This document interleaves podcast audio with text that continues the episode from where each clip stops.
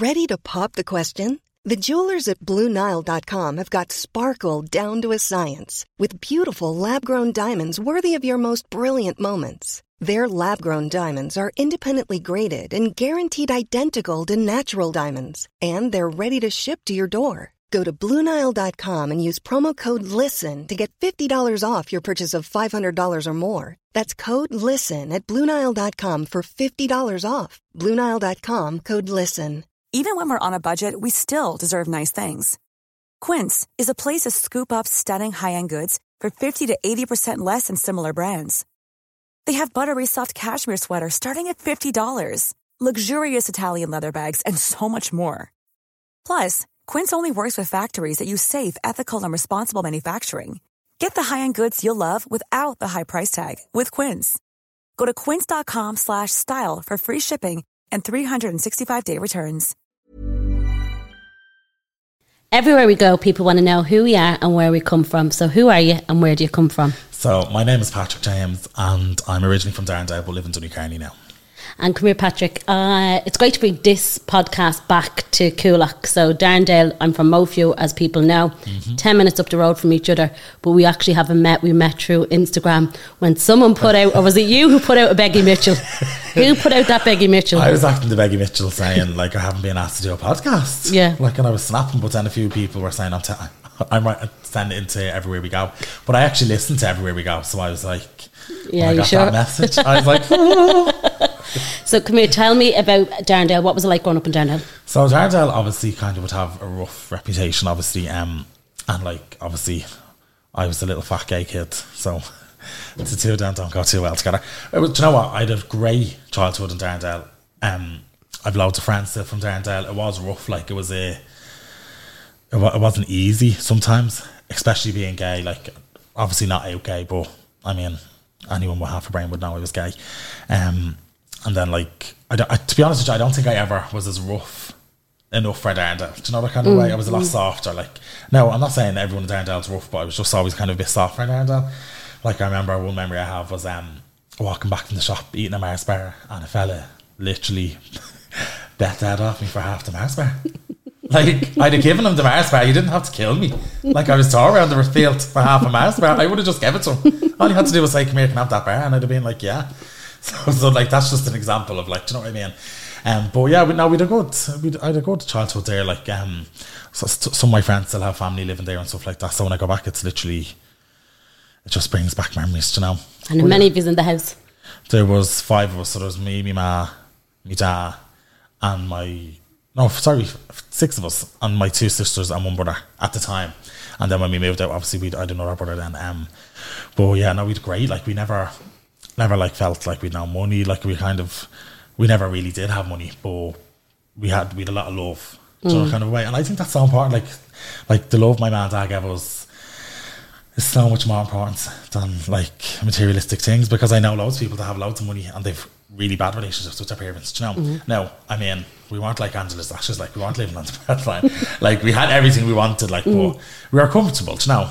Um, one of some of my favorite memories actually are I used to collect. Um, remember the milk trays, the milk like t- trolley things, yeah. the blue ones, mm. and we had like an old door propped up on two of them, and like that was the table at the back.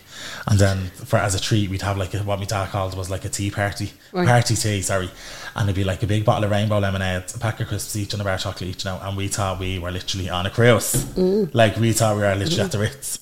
We were easily pleased, you know what I mean? Mm. But I suppose like I am you, like so simpler times back then and you're dead right with it because it was simpler times, but we were very easily pleased. I uh, like literally your yeah. childhood, even though I'm a little bit older than you. I beg your pardon. a little bit older than you. Just the time. Yeah, my it was the same for us. We had treats and it was a Friday, and yeah. it was the older you got, you got a Mars bar, but if you weren't old enough, you got a chomp bar. Yeah, do you know what I mean? Yeah, this kind of thing. Yeah. Um. So I get that. Um, talk to me about school then. Um, how did school go down there? School was brilliant. I'd say like I went to Our Lady Immaculate in Darndale, and it is actually a great school, especially because Darndale would be seen as quote unquote disadvantaged. So that school actually gets a lot of funding. Do you know what I mean? So it's actually a brilliant school. Um, so I loved every minute of school. Like never had a problem with school, especially well primary school. Um, like as far as bullying goes, was never bullied. Like I was kind of lucky in that sense, you know, kind of way. Uh, like although again Darndale would be seen as kind of a bit rougher, but it's actually very open minded. I feel the people in it, like, do you know what I mean? So I was always made comfortable. Um, we all went to that school. I done my first musical in that school with. Uh, we got a big huge funding grant from um, to do a musical, and like it was the first time I wore a head mic. Like, and I was gone around. it was Joseph and he's amazing Technicolor Dreamcoat, but I um literally went around with a mic on thinking I was Britney Spears. For you, Joseph. I wasn't. I Were got you the confidence now. Why? I'll never forget who played Joseph, and you know who you are. No, but I, I Hold that in a little bit for me, really. Because I'm trying. I'm losing you, and I'm hearing you. Oh, yeah, really? just make sure. Yeah. Um, yeah, no, I didn't get it. I did audition. We just all kind of done mad auditions. I, I'd never even heard of the musical. I think I was about 10, like, but I was one of the brothers. Oh, you? And I actually had a line that was like, um, about being skinny and starving. Uh, like, now the irony to this. But yeah, that's sort of done my first musical there, kind of done singing. Um, yeah, it is a good skill. It's a great skill. Can I ask? Can we have a conversation for a second about deprived areas?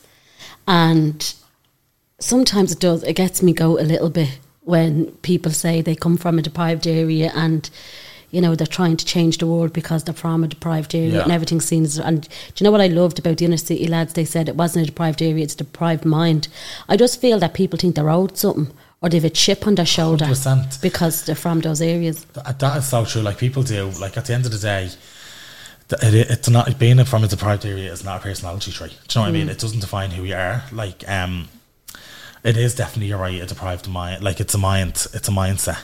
Um, people a chip on the shoulder. It like I couldn't have said it better myself. Like at the end of the day, no matter where you're from, don't get me wrong. Like at the end of the day, if you come from a, a really advantaged area with loads of money, you do have an automatic head start. Mm. But like that doesn't that doesn't affect how much talent you have, your intelligence. Do you know that kind of a way? Mm. So it is a chip on the shoulder. And what I always think is, you get out of this world what you put into it.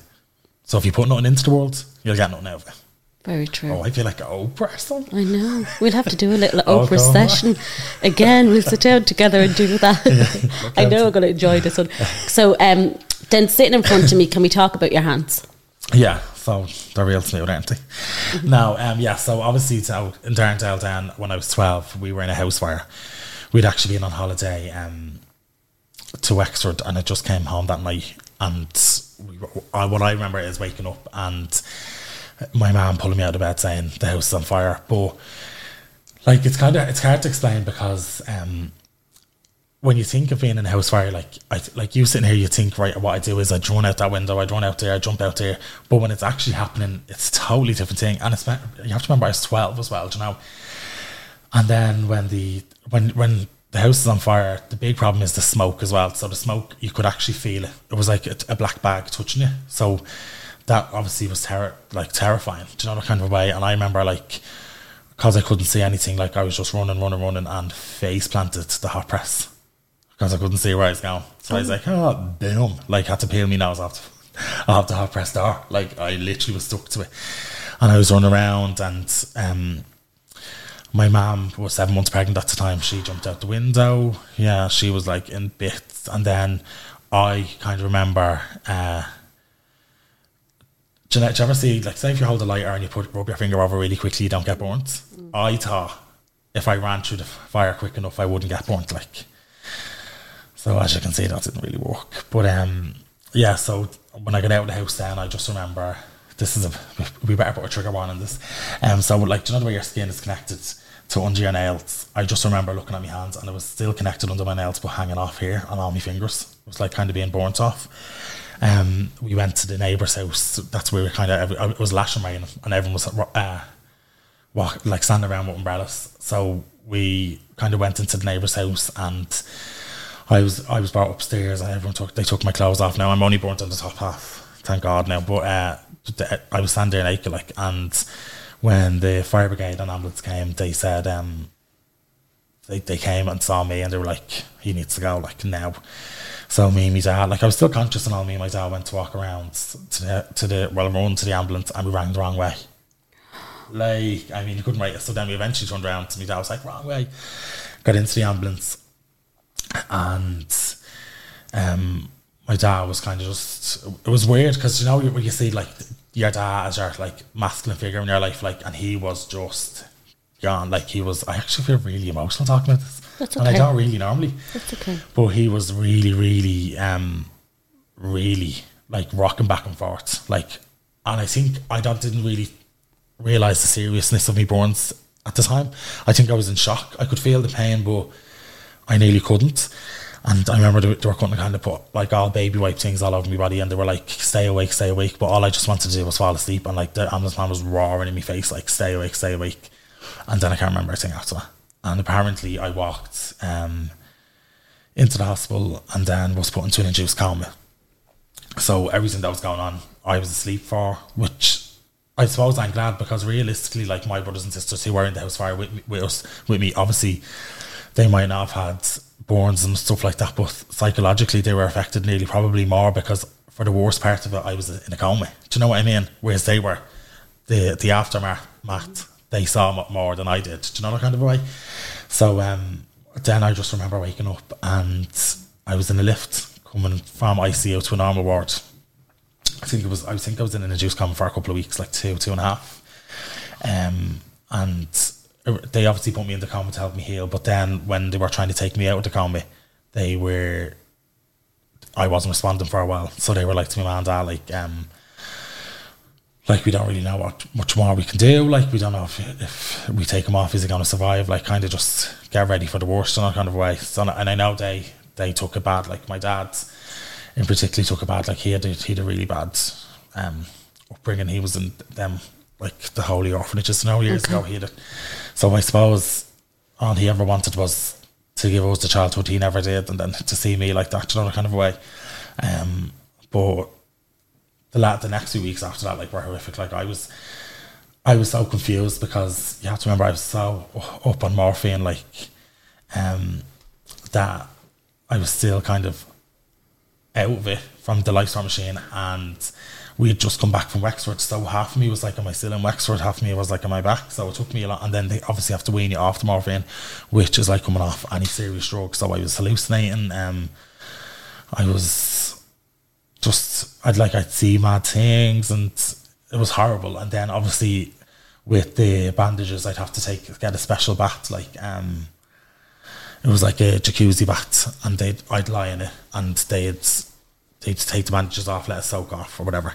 Um, my dad used to try and make it fun for me. He used to buy like champagne flutes and fill them with coconut and like say like you're in a jacuzzi now, but like it was horrible. Like, uh, like some nurses would be patient and like slowly take them off. Some would just wouldn't have the time and they'd rip off, and that was the like most worst pain, in another kind of way.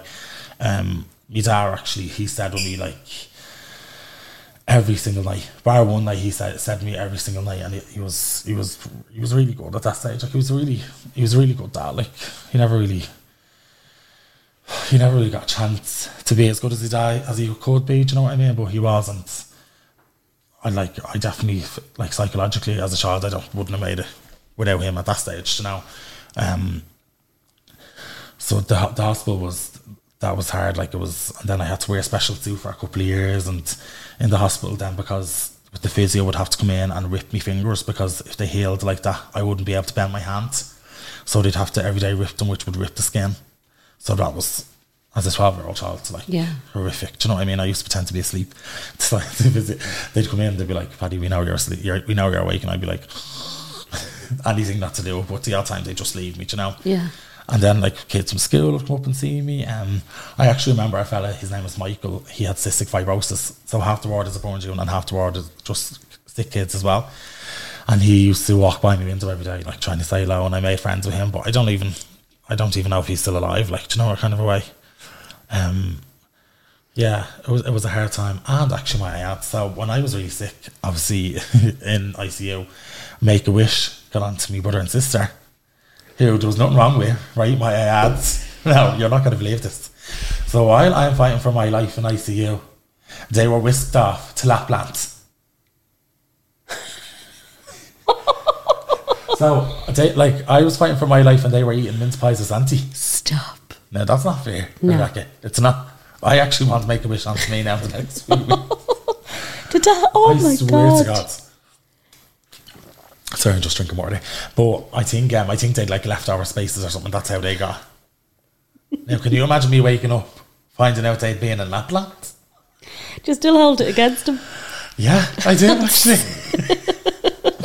no, it's only a day trip and all, but like, I mean, Oh, but it's amazing I've been. And Is is it? it? Yeah. Well, come here, Rebecca. To be honest you, now each their own. But if my brother was as sick as I was, I probably would have said, "You know what? I'll hold off and see if see if this one survives." Like, No chance to that. No, they needed it. As I said, they were going through such a traumatizing experience, like where the aftermath that had happened, where as I was blissfully asleep, do you know kind of a way. And can I ask you about your mum and the baby? Yeah, so my mum was seven months pregnant. She had the baby, so that's what leads what leads on to the next um, part. So w- when I was really sick in the hospital, my mum and dad, who I, I had like, were never really drinkers. My dad never really trusted anyone to mind us because of his own childhood. So, like I'd say, we were babysat five, six times in our whole childhood. Like, so when I when I was so sick, the first thing my mum and dad done was go to the pub, which was not like them at all. Um, and then they developed a really really bad drinking problem. So the couple of years after the house fire were eventful to say the least. Do you know? In what way? just just the drinking got out of hand. Like, do you know, like I never don't get me wrong, like we were never sitting there starving, do you know, but like it was clear that they they, they weren't capable of minding their minding the kids until they got over this hurdle, do you know, the kind of way. Um so then we kind of phone calls were made by certain family members. I mean, don't get me wrong, it's no one's job to pick up someone else's pieces or their mistakes. It's not. But all I can say is if it was one of my brothers or sisters or a family member of mine that was going through that, my first protocol probably wouldn't be ring a social worker. It would probably be, what can I do to help? Do you know? That's just my take on it. So social workers got involved and we all ended up going into care. I did, I um And how many of you were there at that stage? so my older sister Rona is actually far. We don't have the same dad. She's a, she's a different dad. My mum had her when she was like seventeen, so she was living down the country. So it would have been me, my two brothers and my sister. Now one of my brothers would have been only like six months old, and we all went into care. I don't know how it came about, but I just ended up kind of gradually starting to stay with my nanny. So that's where I went was with my nan. Um, so there was there was problems within the, the whole family. Like you know, like I remember I remember the day that the um that they went into care. My brother and sister and all that was horrible, and still to this day, I actually still think it like really, really get like. And if I feel like that, I can only imagine how my ma feels. You know kind of way? Um, How many of them went into care? Did they go together or? Well, they did. They were actually all split up, which is wrong. Come here. It's a totally different podcast. If I if you wanted me to talk about the fostering system or any type of social work system, come here. They're obviously there for a reason, and I know majority of them are, are great at their job and stuff like that. But in my eyes, that whole service needs a complete overhaul, co- like hundred percent turnaround of overhaul. Like, um, at one stage, I was actually banned from social work meetings because I used to run them. I used to be like, "Sir, have you got kids?" And no one in the room would have a would have a child between them. And I'm like, so this is textbook what you've learned, and you're telling someone how to do things, like you know. So I wasn't allowed to go for a while, but um, yeah. So that was that was hard, like especially being separated. Like we obviously we'd been reared together, and then we were separated, and a big change like the house fire. Like I have to remember, I was coming to terms. Thirty-three percent of my body was burnt. Now, the size of me now, it's probably about three percent. But the time, was thirty-three percent. Like I was coming to terms now with this life of like, what are these scars like? And I know, come here, in the grand scheme of things, scars in your hands. Like you have to remember, like people out there with such so much worse things with them. But at twelve. To have 12 years of your life like one way and then to be totally changed. Like I was really over trying to deal with this. And don't get wrong, my mom and dad were great. Like my dad would be like, I used to have to put on a special suit which was it's, it's skin tight to try and compress your scars. That was horrific. But my dad would be like, I'll buy you 20 euro credit if you put it on. This every day. And I'd be like, yeah, do you know what I kind of like great, come here, don't get wrong. I know I'm saying we went to care, but my and dad, we had a brilliant childhood. Like Yeah. to be just a bit of a bump in the road and maybe probably a, a big lack of support. Which probably sounds a bit bitter for me, like but, But you're entitled to be yeah, bitter. Yeah, I, You know, you, you're entitled to be bitter. yeah, especially because my mom is the type of person that people run to for problems with their and, and advice, and it's like, where was everyone for her? You know, mm-hmm. this to be honest with you, this the way I'm talking now is not in any way, shape, or form the way I pl- planned on talking about it. so it is just kind of naturally coming, you know. But yeah, we were obviously we were in foster care. That was grand, and then um, sorry, Go on. Can I take it back a little bit though? Yeah. Um, Did you go back into the house? Did you go back and see the house and see the aftermath? We had actually we had we lived in a house in Moatview for a year. Did you? It was an emergency accommodation. Yeah, and um, we just could never settle. Like, But did you go back and see the house? That like, did you see the aftermath? Did you No, I physically see the house? You never did that. I, uh, we they actually moved a year to the day. It happened on the second of December, and a year to the day it was ready to move back, and they moved back. And I kind of was starting to stay with nanny at this stage, and they just couldn't settle. Like there was just kind of too many memories, and so my mum eventually gave the house back, which with a council house is like once you kind of give it back, you're kind of like, well, you can't get another one, you know, kind of way. So then my mum was renting and all for years, but no, I definitely didn't go back. I um, I just didn't fe- really feel the need, like you know. And then tell me, then you so you go to your nannies and the kids are all separated. Yeah. And uh, how long are they separated for? And how when how does your mum and dad does the drinking stop? So so yeah, so they were drinking. They were uh, every one of them was separated, um, and then my dad actually passed away. So he died of a brain hemorrhage uh, when about a year and a half after the house fire, and they were both still drinking. But my dad actually had been into a few rehabs, really trying. Like you know, he really really did try, and um, he died of a brain hemorrhage. He just um, I was actually down the country with my older sister. And we got a phone call and they sent a guard escort to collect, me and I was like, um, I don't really want to go. Like, and they were like, like we think you, the hospital was ringing me as a nurse and she was like, we really think you should. And I was like, I again, I was fourteen or fifteen. Like, I was like, I just, I suppose because he'd been drinking, he'd had a few falls, and it's like you kind of just think, oh, he's drunk. Do you know that kind of way? I didn't really think of it. And a lot of people say to me, like, do you ever regret not um, going up? And no, I don't actually regret it because I was a child. Do you know, when I wasn't ready to deal with that, like, do you know, I um, in the meantime, I'd started stage skill in town, and that was like a huge saver for me. Obviously, when you're when ho- home life is so like hectic and mental, to have something like that to go to was great. So when my dad did, did pass away, um, my mom's dad, my mom, yeah, my granddad actually rang and said he'd passed away, and I think I'd kind of felt real faint. It was just, it was kind of just a bit surreal. It was, um, it, it just, just, just didn't feel right. I suppose it didn't feel right for anyone. In a way, sometimes I feel guilty saying this. In a way, I think because he'd been drinking, and when he was drinking, I didn't see him as much as I would have before I was drinking. It was nearly like I was eased into not having him in my life. Do you know that kind of way? Understand That's that. probably actually the first time I've ever said that out loud as well. Um, and like in no, no way, shape, or form was it easy. Like, do you know what I mean? And I, look- I often think now and think how, how different would life have been. Do you know what I mean? Because he's he's actually he'd great qualities. He, he had so many problems himself. He had no chance. He had no chance of life. Mm. Like, and I know I, I know that happens a lot where people have no chance of life, but he really, really didn't. But what he gave us was great memories for them for a few years. You know. So he passed away, and then Was your mum and dad together when he passed? yeah, Okay. And how did she take it? Oh, she was in bits, like, but she didn't give up drinking for a while after that. Like, I remember being in the church and she was just saying this, well, I was kind of holding her up, and I remember listening to a granny behind me. She's like, oh, that woman can't even stand. She's that upset. And I was like, she's fucking drunk. but she, she, not long after that, she got up. I think, Did you speak to her even at your young age? Did you talk to her about the drinking or did you ignore it? um, that's a good question. I actually think I did ignore it. Ag- Again, when that drinking started, what I was going through my own mind, do you know, like I you have to remember, I was after the house fire, I was going back to school. Like I've, I've I've never claimed to be bullied, but kids were some kids were horrible. Like people would be wrong crispy at me, like like mad things. Yeah, like now come on, like now I know you can be kids can be bad, but like, but again, ne- would never affect me nowadays. Like do you know, that kind of a way. So Does I- it not? No, it really doesn't. It doesn't affect you now. No. I have a thing as well like that. Like my brother and my brothers and sisters would tell me a story from years ago, and I'd be like, I don't remember that. Mm. I have this knack to just like, come here. At the end of the day, what's the point in surviving everything if you're going to live by what you've survived on? Like you need to just move on. You need, like, you have to look to the future because if you wallow in the past, what's the point in even being alive? Do you know? Very true. And that's the advice I try to give my brothers and sisters because come here, these things do. You can't go through these things in life without being affected. Of course, they're going to be affected, but what is the point in surviving them?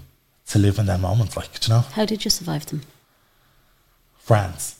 Okay. So I love my friends. I've so many amazing friends, and they were there for me when my family couldn't be.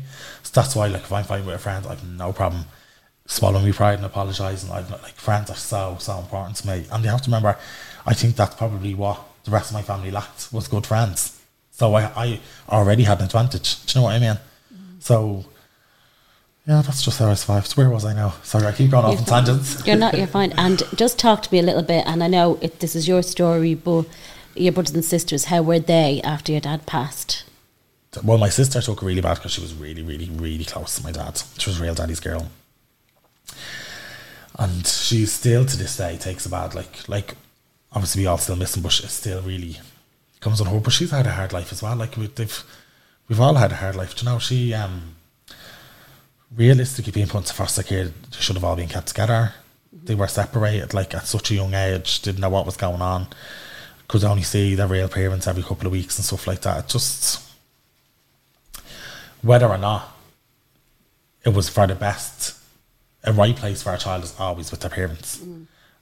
Now, come here, there is there is like exceptional circumstances because I've seen I've seen it with my own two eyes when someone is physically not able to. I just personally think maybe if my mum had a bit a little bit more support, there could have been it could have been done differently. But come here, that's that's looking back. There's no point in talking like that. But they, yeah, they're grand. Like they're sometimes, sometimes I'm hard on them because I want I want them to be the best. Now come here, I haven't got a clue where I'm going in life, so I'm not coming down on people. But I am a bit hard on them, especially my little brother. Like the the oldest one, not the youngest one. Like I'm a bit hard on him, but sometimes I sit there and I'm like, everything he was went through, like it's a miracle he's even standing. Never mind what I want him to be doing for himself. Do you know that kind of way? So um, I think given what we what we had as a childhood, I think um, I think we're all doing we're doing well. Like because then you have to remember my mum got off drink, and which is rare is one by one she got us all back Okay. from care. So we like one by one she got us all back, and then obviously the youngest was he was in care since he was six months. So my mum seeing a an attachment specialist. It was like an eighty year old woman who'd worked in it for years, and she was saying, "I know you want him back." But it's going to be detrimental to that child if you just rip him out of that family. Because he mm. always kind of came to us weekends. Like he knew we were his family as well, you know? Mm. So we were all like, no, just fight for him, just fight for him. And then my mum was actually really selfless and said, I can't, I'm not doing that to him. And I couldn't understand it. I was like, what? And she didn't. She didn't take him back. She wouldn't take him back. And we were like, I was annoyed. I was like, why wouldn't you, like, you're not fighting hard enough. And she's like, no, I can't just take him out of the family he loves, you know? You're to have me son. It is. It's a set. Like I'm sure you understand that more than I do because you're a parent. You know? Because I'm. I was just his brother, so I couldn't understand it. Um. So we didn't. So she didn't take him back, and that was a hard move. And then, obviously, social workers are involved in our lives. But when you're this, so First, where was the where was your brother now? It, is he so he's half home, half still. He never kind of settled. So he obviously never lived with us full time. And then what happened was his foster dad actually passed away. I know. So not only had his real dad gone, his foster dad passed away, and we got a phone from social social worker saying he's going to have to come home. So we were like, never in a million years thought he'd come home to us, and now he was coming home. Which, come here, sounds great, but was a very hard transition for How that old was he? child. Um, he was out twelve. Yeah, it was a few weeks after his confirmation. I was his sponsor, but he so he came home. So he was coming home because the foster dad had passed away. So the foster dad, that was grand. He kind of came home, and at the funeral, I got talking to. I, I knew a friend, and I got talking to her, and her brother was there, and I but and they were actually the foster dad's cousins, the foster dad's niece and nephews. That was their uncle, and that's where I met Christy at the funeral. It was Christy's uncle, was Paul. I was my little brother's foster dad nephew. Wow. That's where I met Christy. like, what are the odds? And we're together five years now. Yeah. Oh my god. Like, that's pu- it's really meant to be, isn't it? Yeah. Yeah. Now, don't get wrong, when he came up to me the funeral uh, and I was like looking at his Penneys pumps and all, I was like, nah, yeah, oh. like, and he had me on Facebook, I was like, no, he has to be joking me. But yeah. So, came out of that. And so that's like so recent then. Yeah. Um, and how is your little brother then? Grant, perfect, Grant. Like again, I was I'm a bit I was always a bit hard on him, and it, like people like like he's a child you have to remember, and I'm like yeah, but I don't know what it is. Like I just Why? I do, just- why do you do you? Why do you feel that you're so hurt You have to. Is it because you've just you pick yourself up and get on? Do you expect that others should? probably, and that's not fair as well. No. But I think I'm just obsessed with the with the idea of like if we if you got through all that to do fuck all, that was for nothing. Mm-hmm. Like, do you know what I mean? But it's okay to do fuck all as I well sometimes. So true. Now, come here. I, I'm going on like I'm running around doing everything all the time. I'm not, but I hmm. just there's just more to life, do you know. And again, people that have been in foster care notoriously have a chip on their shoulder. They think the world owes them something. No, I'm not. I'm not just talking about them because they'll kill me. But like, do you know what I mean? Hmm. But they all they all have great like all my brothers and sisters have come here we're the most dysfunctional family but when it comes to the crunch and we're all needed like we're all needed. Like when I was on the voice everyone rallied around me. That was that was actually a, a positive time in my life like a really positive like And before we get on to, because I want to take you back to stage school as well, but um, your mom was a, a, a marvelous lady. ah my Like, mom yeah. she's amazing. So she fought for everyone of us to get us back. Like she all like she I swear to God I cannot put into words. I know everyone says about her ma and I was even listening to um one of your podcasts, Paul, to know life on number two, Yeah. like him talking about his ma, it really resonated with me. Like my ma is just absolutely amazing. She um like I said, she might now don't get me wrong, she's given me the free share of money over the years as well. but she might not have always had loads of money, but she she gave us love and that was the most important thing. Like I could tell my ma absolutely anything. And actually just last year she was diagnosed with throat cancer. Which was a very, very, very hard time because I know lo- I know losing your dad is hard, but when you're thinking when you're looking at thinking of losing two parents and probably completely selfish, saying like what will I do without me mum? But like you have to remember she had a child at seventeen, she's fifty two now, she's been rearing kids that whole time, she's had nothing but hardship, like do you know what I mean?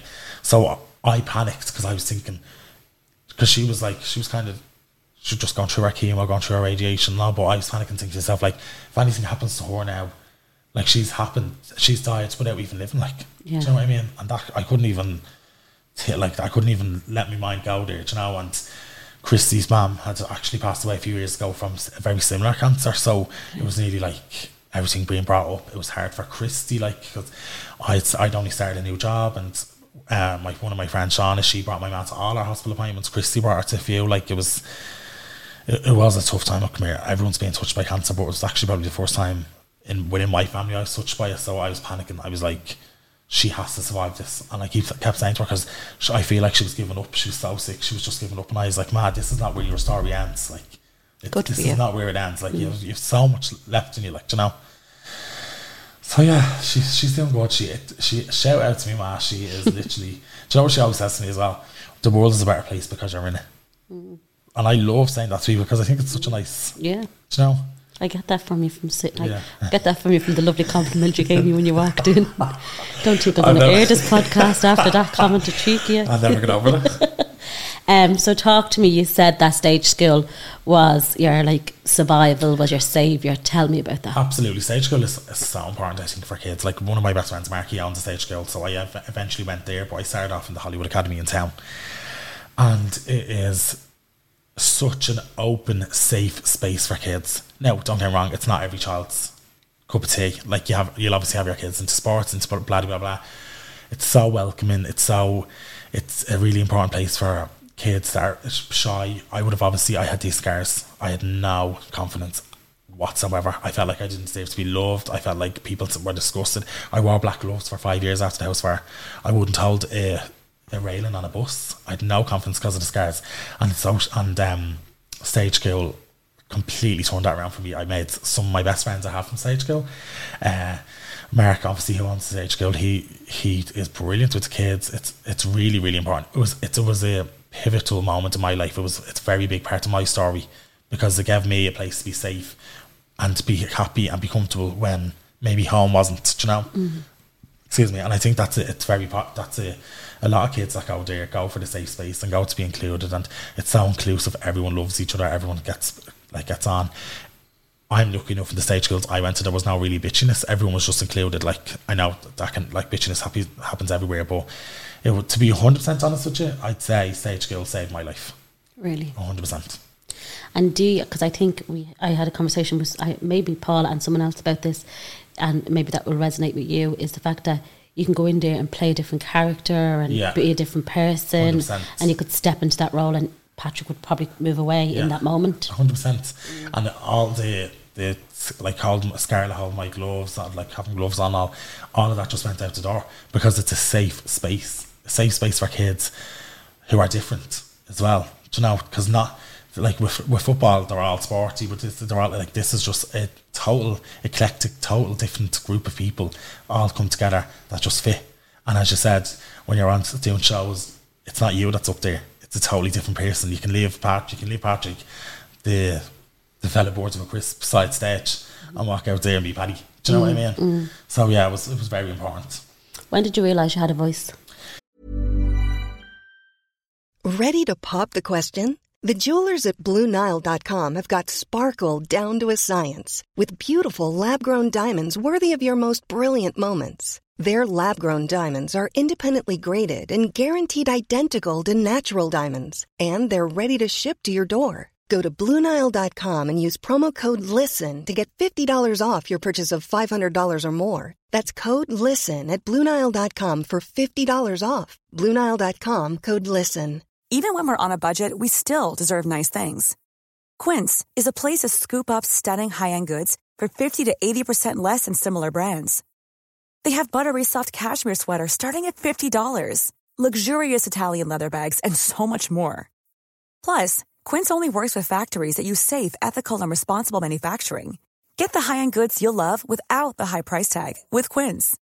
Go to quince.com slash style for free shipping and 365-day returns. Burrow is a furniture company known for timeless design and thoughtful construction and free shipping, and that extends to their outdoor collection. Their outdoor furniture is built to withstand the elements, featuring rust-proof stainless steel hardware, weather-ready teak, and quick-dry foam cushions. For Memorial Day, get 15% off your Burrow purchase at burrow.com slash ACAST and up to 25% off outdoor. That's up to 25% off outdoor furniture at burrow.com slash ACAST. Imagine the softest sheets you've ever felt. Now imagine them getting even softer over time. That's what you'll feel with Bowl and Branch's organic cotton sheets. In a recent customer survey, 96% replied that Bowl and Branch sheets get softer with every wash. Start getting your best night's sleep in these sheets that get softer and softer for years to come. Try their sheets with a 30-night guarantee. Plus, get 15% off your first order at bowlandbranch.com. Code BUTTERY. Exclusions apply. See site for details. When I was younger, like obviously doing the musical, I used to love Christina Aguilera until my voice broke. I couldn't sing. Actually, when I was on the Life Storm machine, um, after the house fire, all the Filipino nurses were like to my mom, "Does he like music?" And she was like, "Does he what?" And they were like, "You need to go get his favorite music and play it." And after a few days of playing Christina Aguilera's album, was when I started to uh, move. Oh, really? that sounds real dramatic, doesn't it? But yeah, No, but it's, it was her album stripped had only come out and I had it on repeat. So she um, so that's what they played on repeat, and I started to move. What's your favourite song from the album? Uh, Soar. It's uh, it's an album track, so not many people know it, but I do love the album. What's it go like? No, I'm not. I'm absolutely not. I wouldn't even try sing Christina. I'd be like, hey.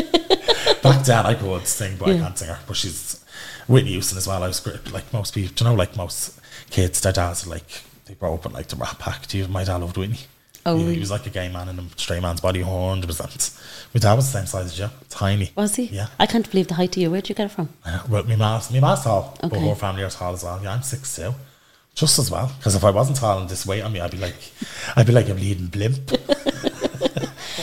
And bring it back to me again about um, the voice. So, did you do singing lessons? Did you get a trained voice? no, so just in the stage school, you'd kind of do group singing lessons, you know what I mean? But I never really trained.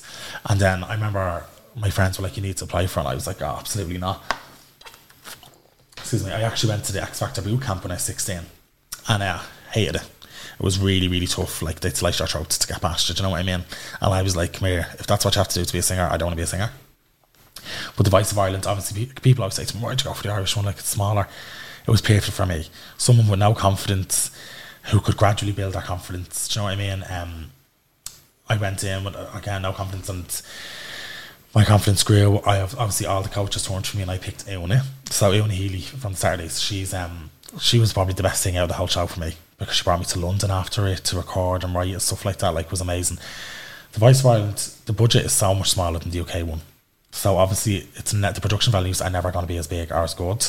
But for an Irish show, like the the way the people in that show worked were absolutely incredible. And it was the best experience of my life. Like am I selling out three arena now? Absolutely nah. but I never went in with that intention. Do you know what I mean? I just went in to, to build me confidence, and then I kind of became Bucky's favourite to win, which I hated because I feel like more often than not, when someone's favourite, they don't win. And um, I made some great friends, made some lovely people. Obviously, met, met Una, done a song with Bressie. He was he's sound. Um, it was it was a, a brilliant, brilliant experience. I wouldn't change for the world. Now, being signed after was hard as well because you're kind of in contract and um, when you're when you're a, a, a TV show winner, you're you're you're um what's the word? Why am I going blank?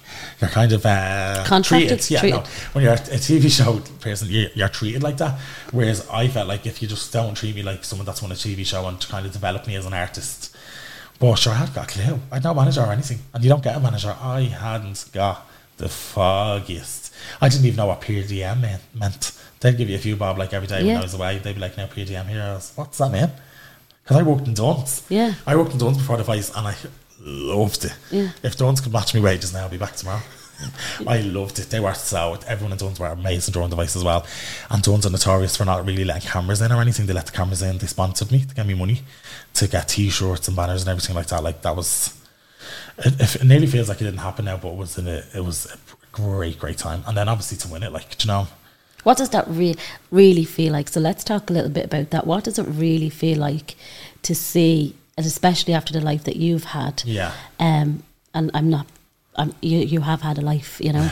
Um, so after life that you've had, and then to have like the country or the city or you know behind you. Yeah. What was that like? Oh, it was amazing. Like because they kept saying to me, Dublin people, a Dublin person has never won because it's notoriously country people that watch RTÉ. Like, and I was like, oh, when they kept saying to me, I was like, I'm to prove you wrong. Like, do you know what I mean? And then. Like I'd be walking down the street, like I remember one time I was in New Look and someone was roaring at me to sign their receipt and all. I was like, oh my god, I felt like Brad Pitt. I was like, right, girls, calm down. but uh, yeah, I loved it. Like I really did. People didn't now come here. I forgot about. No one would even care. But for that little time, I enjoyed it. Do you know what I mean? And as well, because it's Ireland and it's an Irish show, it's not too big either. Do you know? I don't know where, how I'd cope with the likes of X Factor or like big youth shows. Do you know what I mean? And then when you did win, um, I should have given you a glass of water. Apologies. Um, when you did win, uh, like, is there, is there nerves going into it? Is there, uh, you know, what is that I'd like? take his annex. Really? Yeah, I was oh the what I was like so the first day what happened was the first day I was the first person to audition. And I was waiting around for hours and they were like, right, sandwiches and soup. I was tearing into the sandwiches and all of a sudden they were like, right, Paddy, you're singing. Now I'd half a chicken and stuffing sandwich hanging out my tooth. I was like, sorry, can I let this digest now? Now I need to go. I was like, you're joking now. I thought the whole time I was singing, I was like, this butternut squash soup is going to come up my throat all over the stage. I was, do you know when I was at the Milner because I was starving? So that I was nervous and then the battle, so we had to take his annex and I was nervous and I was kind of, um, I actually was, just before the Vice when I working in Jones, I was actually started to get really bad anxiety. And my sister would have problems with her mental health, and I would have always, like you just said, I'd be real like, just get on with it, just get on with it. So when I started getting these kind of anxiety attacks, I was like, oh my god, I'm being punished. Like this is being punished for me not understanding, you know. Um, so when I was on the Vice, that was kind of a struggle. It would get to the stage where, like, I know you'd find out, especially if you look at me on the Vice, I was even fatter. Um, like during the weekend, you'd have your rehearsal on the Saturday and the show on the Sunday, and I wouldn't eat either of them days. I somehow got into my head that if I ate, I'd have more anxiety. Don't even ask me now. Well, I just got that. But Bressie did see me one day in the makeup room when he came up to me after and he goes, Paddy, like it was someone like with talent like you should never feel like that. Well, I was like, what? Like, thanks very much, but I like, what am I supposed to do? Right, Paddy, don't feel like that. Like, it just doesn't work like that, you know. Um, Was that a hard pill to swallow after the advice you give everyone else in your family? I was like, oh. Yeah, no, that's what it really was a hard pill to swallow. And that's why I was like, I'm being tortured now because I'm real like, just get up and get on with it. And like, it wasn't as if I was sitting there thinking about my life. It was just coming over. Like, a, a, being in a queue used to be a really bad trigger for me. If I was in a queue in a shop, I'd end up having to leave. And I was like, what, what is that? And it happened to me as well when I was in the cinema as well. The, the film hadn't even started. The whole place was open and someone sat really close to me and I was just like, had to leave the cinema. How does it feel? Like I, I've talked about panic before with people, but for you, what did it feel like? Just fuzzy. Fuzzy. fuzziness. Like it, it was just kind of constantly fighting, constantly fighting, constantly fighting it. And the girl actually on the voice, her name was Cat Man. She gave me advice when I was on the voice. She said, because anytime I was, would have a bit of an anxiety attack, uh, straight after I'd feel really, really calm and really zonked. Like I could nearly go asleep. And she was like, when I was telling her that, she was like, well, here's advice for you. If you know in five minutes you're going to feel that calm, just let it happen. Yeah. Stop trying to fight it because that's you're battling it and it's you're prolonging it. Just sit there and say, "I'm having, I'm feeling like this." In five minutes' time, I'm going to feel zonked out my hands. And she was so right. It's the best advice she ever got me.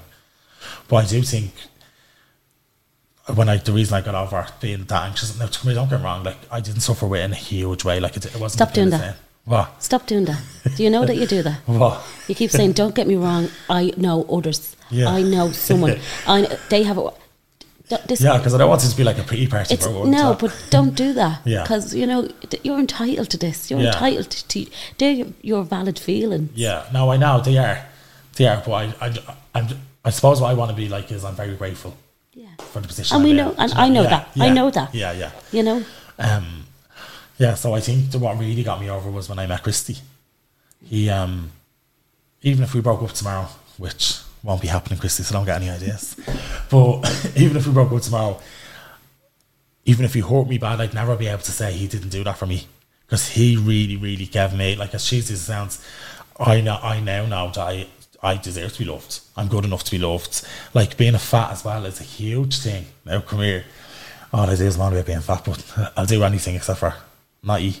But uh, like you feel kind of like, why would anyone fancy a question? If someone says you look great, you're nearly saying they take the piss out of me. But Christy has given me because Christy's so sure of himself and he's so confident in himself. He's passed it on to me. You know? Like so, he's definitely the reason I get over all that. To save your life. Hundred percent. Now, I don't want to give him that big of a head, but he I really, know. Really did. Like because, as I said, making you feel like that, feeling loved. Like um, what I found so attractive about him is he's so sure of himself. I mean, like he is unap- un- unapologetically him. Like you might not now come here. Every single person loves him. I swear to God, I've never met a person that doesn't like him. But he doesn't care. Like me or love me. That's who he is. He's a really genuine person. He's the type of person that makes me want to be a better person. Do you know? And I think that's a lovely trait in him. Do you know It what I mean? He's very. Do you know who? Do you know who he's very like? Me dad. Really? Yeah, because he's he's very. A lot of him reminds me of me dad. That probably sounds a bit sick, does it? No, it doesn't. Oh, Sounds boy. lovely. Yeah, like he's a lot. Me good. Dad's good pints. Christy has them all. Like Christy's a busybody. He loves clean and loves running around. Whereas now, if someone, if I won the lotto, I wouldn't work another day in my life. Catch me on a cruise beside you. Well, Christy would. Do you know what I mean? We're total opposites, but that's why we work. Do you know? Um, I am I'm so lucky now. Like, do you know, now obviously with the with coronavirus, I couldn't gig, so I sang obviously full time. And then my friend actually works in a dentist, and she said they're looking for someone to do reception and kind of train up in the nursing and stuff. That was a year ago, last week.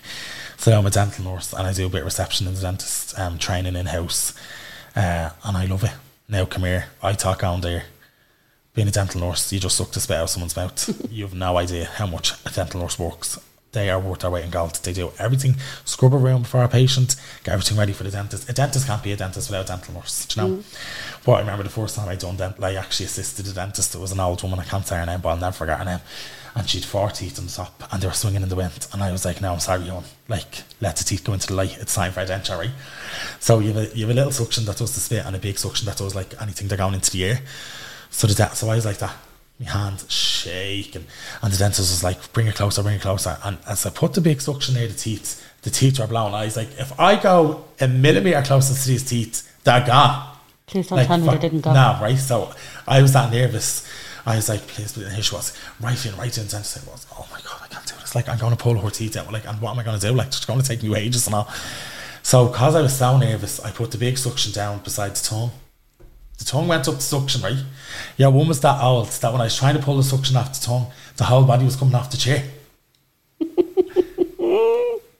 the dentist is just sitting there, her mouth open, saying, like, what in the name of Jesus are you doing? Someone said to me, why didn't you just turn the suction off? I never even thought of it. Yeah. I tore the tongue off your one. Oh God. I just wasn't able, but I love it now. Do you know what I mean? Good. I do. I like it. Talk to me about then. Again, I'm just going to take a little back a little bit. Talk to me about.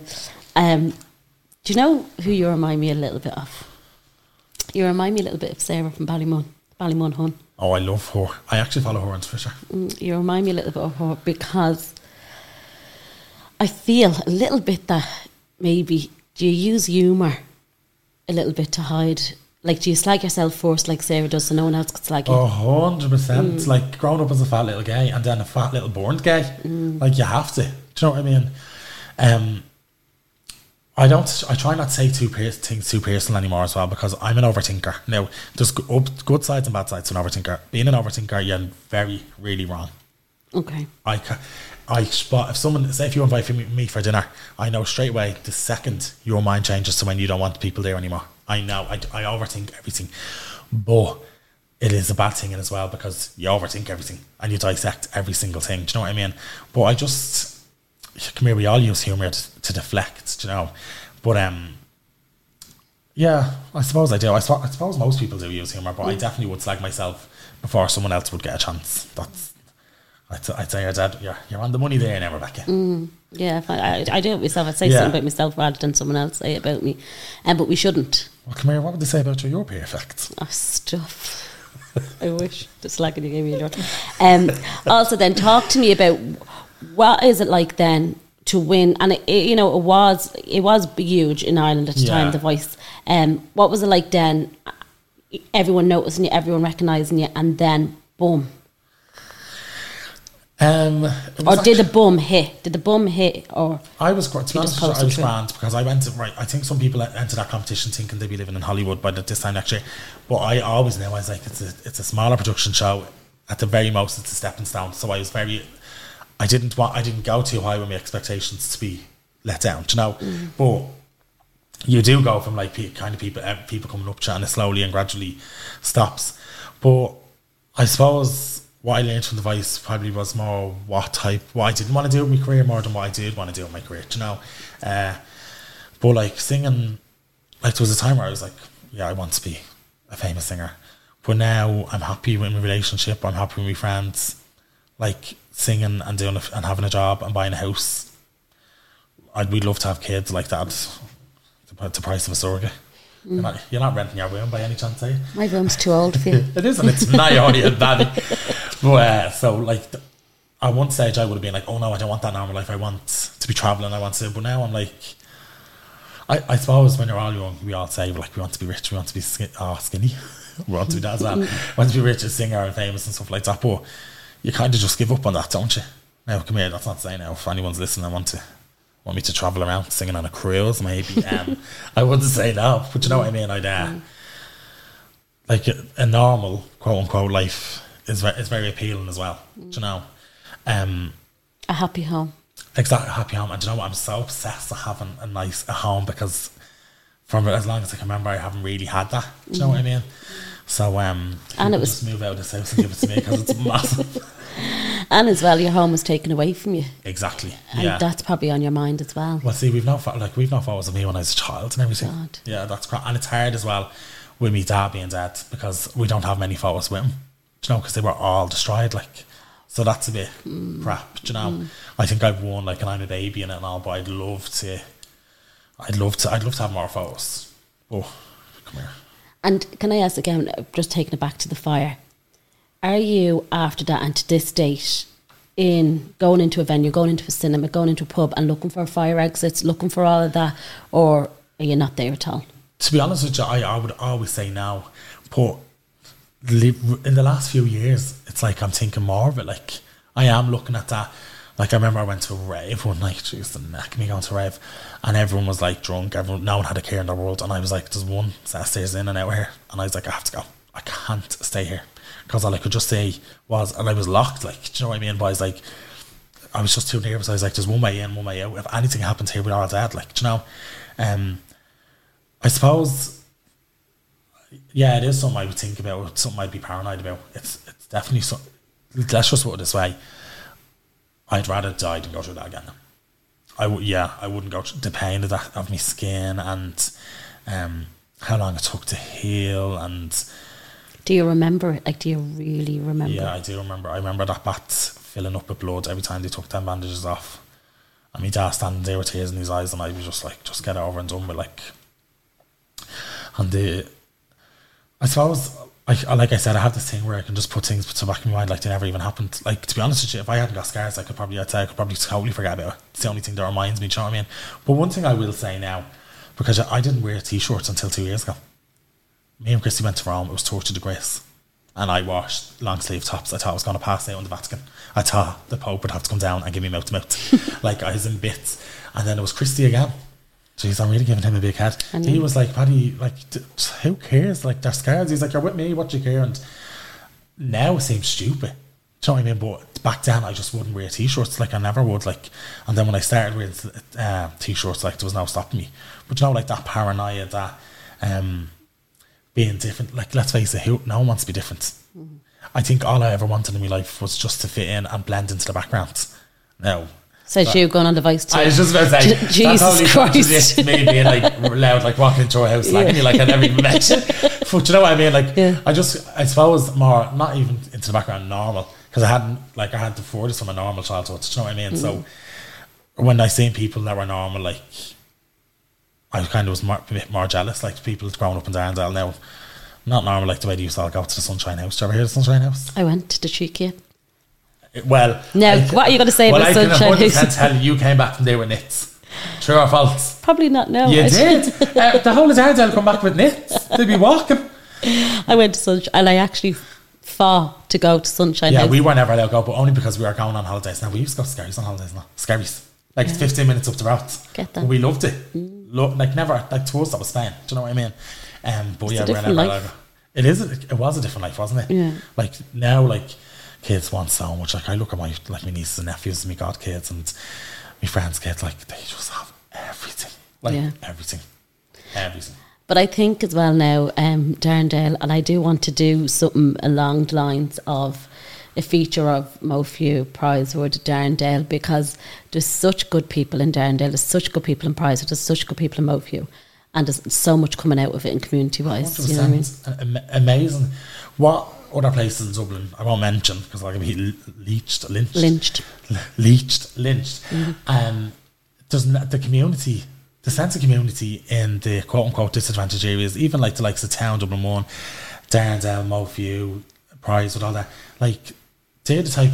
They're like. You know what they say? It takes a village to rear Mm. a child. That's what they're like. Like in Darndale, if I came back from school and my mum and dad were on the way home from shopping, there would never be a worry like he was going mm. to see the because one of them would, one of them would just take you in. Do you know what I mm. mean? And I think we're losing that. Do you know what I mean? Mm. Unfortunately, but as I said, people are so obsessed with shining a bad light on these places when there's such goods. Like not being smart. That documentary they made on Darndale was a living disgrace because there was no no good light shown in it. And as you know, there's so much positive positivity coming from it. The fun, they get a lot of funding because of the because of the area and they use it so wisely. And th- they're the salt of the earth. They're the nicest people. And that's why when I do hear people saying, "Oh, we're a deprived area and all," and I was like, "But this, you're not the only one. There's so up and down the country, up and down Yeah. the country is deprived area. But it's again, it's about you and how you pick yourself up out of it. Hundred percent. Can I- we wouldn't notice any difference because everyone was the same. everyone's the same. So We I never felt deprived as Yeah, a child. yeah, I never felt yeah. like we'd less. Do you know what I mean? And my friend had Levi's, and I nearly killed her when she when she. She, I wore my Levi's for Christmas, and she Lisa Conway. She knows who she is, and she got the, she got the Levi's for Stevens's Day, that I got for Christmas Day. Well, at least you wore the day before. No, but you like, won, bitch. No, but she was like, "Oh well, I got something more expensive for Christmas Day." Do you know what I mean? To wear. Well, I never owned a pair of Levi's in my life. So do you, know, do you know what I was just saying? We didn't notice. Well, now I'm starting to notice. Rebecca. We had no eyes and Penneys. Um, can, can I ask you then just about um your mum? What after the throat cancer? Then, like you said there that she hasn't lived. Yeah. What life do you want for your mum, or has she lived since? Or she's definitely starting to think more about herself. She was, she had this guilt after everything that happened because you have to remember, my man and dad made huge mistakes, and my man's the only one picking them up because my dad decided to fuck off. Do you know what I mean? And die. But uh, she, uh, so she, she has this guilt. But it's, see, having cancer, it totally changed her. She's like, I think it's obviously something like that when you're told like you could be dead. Was she a smoker? Course, she's gave up smokes a few years ago. Like, Okay. so um, she she's like a totally different person. So now she knows what she wants to do. She knows she has to think more of herself. I'm like, man, just not hold you. Like all your kids are over eighteen now. Like, excuse me, go go where you want. Go to Lanzarote. Go where you want. Like, do you know what I mean? She um she had to get all her teeth taken out for her treatment, and that was very traumatizing for her because the radiation was in her throat. So she got dentures and all. Like, so she looks brilliant. Now she lost a lot of weight. Like at one stage when I was twenty stone, she's about seven or eight now. Like real jealous, and uh, I was about to ask. yeah, re- like she's drinking, she's drinking Ensures. Yeah. like I, I long for the day someone says you need a meal supplement on top of your dinner. you need a good stew. Oh, but she, mm. she, she's really getting back to herself, and she is a changed person, and she she realizes now, like again, not like I'm gonna like I'm Oprah, but what's the point to me, ma, surviving all that to just die? Mm-hmm. Like live your life. Like you've done, you don't owe us anything anymore. Some people might think you do, but you don't owe us anything anymore. Like you've given us the tools and you've given us the love that we need. It's our job to mind ourselves now. So you go and enjoy your life. Life is too short. Like you could literally be gone tomorrow. So I hope she um. no, Not that she has the money to fly to Lanzarote and she needn't ask me to pay for the flight. Has she seen anyone? She actually is. She has a partner, Al, uh, the last few years. So she's happy and all. Do you know the kind of way? I never would have, never have a problem with seeing anyone or anything. Like my dad said, 15 years. Do you know what I mean? Um, I wouldn't wish that on anyone. Now, if I died, Christy's not to move on. So ta just, just uh, can you hear that properly? Christy has not to move on. You'd be like he goes to, to a seance or something and you'll come through telling him do not move on. Absolutely not. I haunt him. That's terrible. I'd be like that film P.S. I love you, but I leave like threatening letters. Do you know who you look like? Do you know uh, Aaron Cas- Castle off um, Instagram? He's a huge following in the UK. I'll show you him now in a minute. Oh my god, yeah, because he wears a back. Yeah, because he's fat, has a beard, and wears a hat, Rebecca. Now, do you know that, that comment I made when I walked in earlier? I don't take that back now. You deserve that now. You don't know, but no, you, you, No, know, he's actually a lot skinnier than me. I'll take that.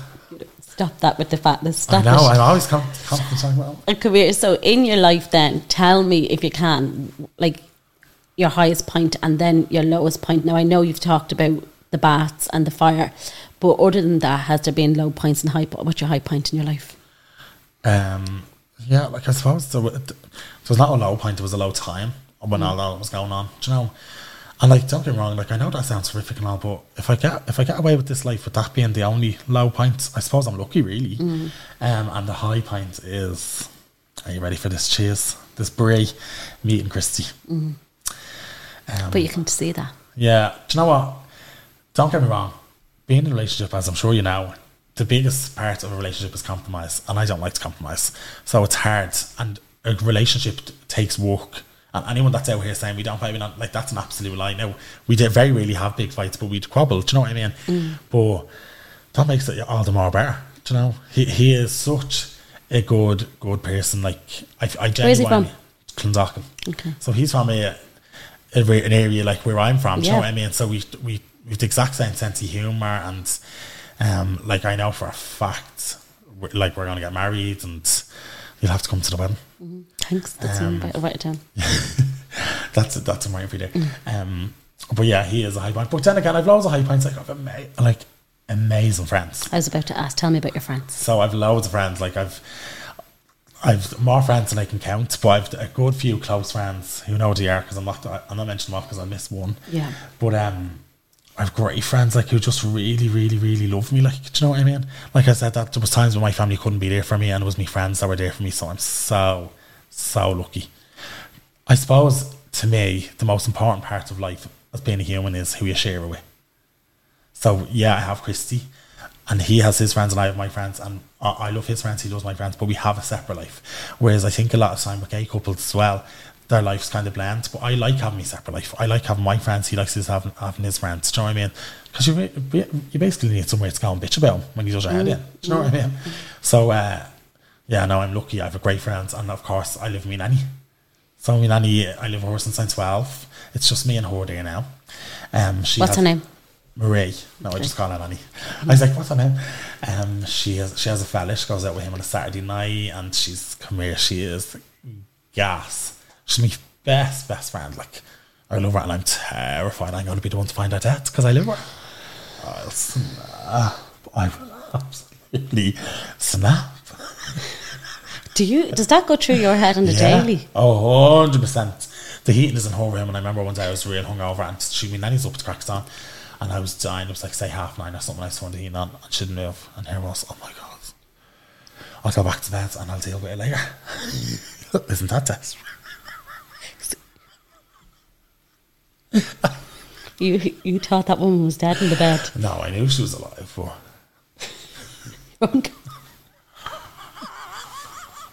and you're winking down to, to- at me, and I'm like, excuse me.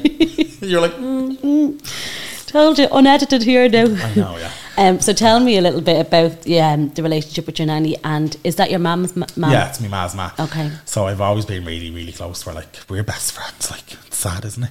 But she's great. Crack. She really. I remember when I first started meeting Christy, Christy or started seeing Christy. She'd be like to her fella, "Ah, Paddy's friend," and I was like, "Nanny, it's me fella." So tell me about that. Did you tell? Did you tell her you were gay? Like, how did that? yeah. Did, did she know you were she gay? Had, she was never ever. She was always accepting, but she was always kind of like, ah. Um, I had a friend Jessica Sheeky from years. I'm still friends. with her. I'm actually going to her wedding uh, wedding a few weeks ago. A few weeks, and we always said when we are older we'd get together, like, Mm. and uh, I don't know, like most people do. And me and Nanny still up till about two years ago used to be like, now he always said he liked Jessica Sheeky. I'd be like, Nanny, like give it up. I'm with a man, Mm. but she loves Christy now. She calls him Christopher. She doesn't like the name Christy. Interesting. Fair play Even though that's his name. I like Nanny calling her. No, she loves him. My friend Natalie, so she's the same. So she, you, the two of them were always together. Yeah. And um, her nanny was the same. She'd be like, no, she'd say, he's a lovely fella. Oh, Natalie, I'm delighted for you. He's a lovely fella. But Natalie'd never tell Biddy Yeah. that he was gay. I don't think she ever did tell him he was gay. But she would be like, oh, he's lovely. But they had a pact as well. Um, and obviously, Yui went and got married, and then Natalie went and had a baby, and it didn't happen. But Yeah. I'd like to think one day that they may still come back together. You do? Are you as bad as me, Nanny? But tell me about your nanny then, um, with you and the fire. And I'm not going to keep coming back to that, but in those initial time that you moved over to stay with your nanny, what was that like? And was that then just the two of you as well? or- no, so it was her uncle, oh, her two sons were living there. So my dad died in January, her son died in April, and our other, other son died in May. All because of alcohol addiction. So it's a big thing that runs my family. Um, I love a drink, but never, would never. Well, I suppose never say never, but I definitely, geez, I can't, I hangover, I don't know how to do it.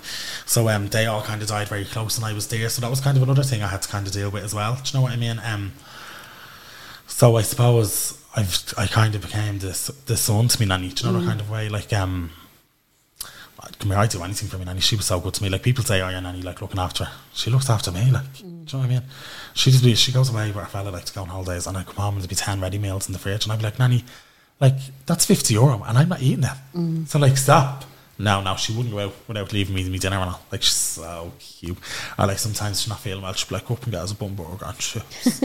and like a hamburger and chips at McDonald's to her is like a big deal. Like Oh, she really? loves it, yeah, she's real mm-hmm. cute.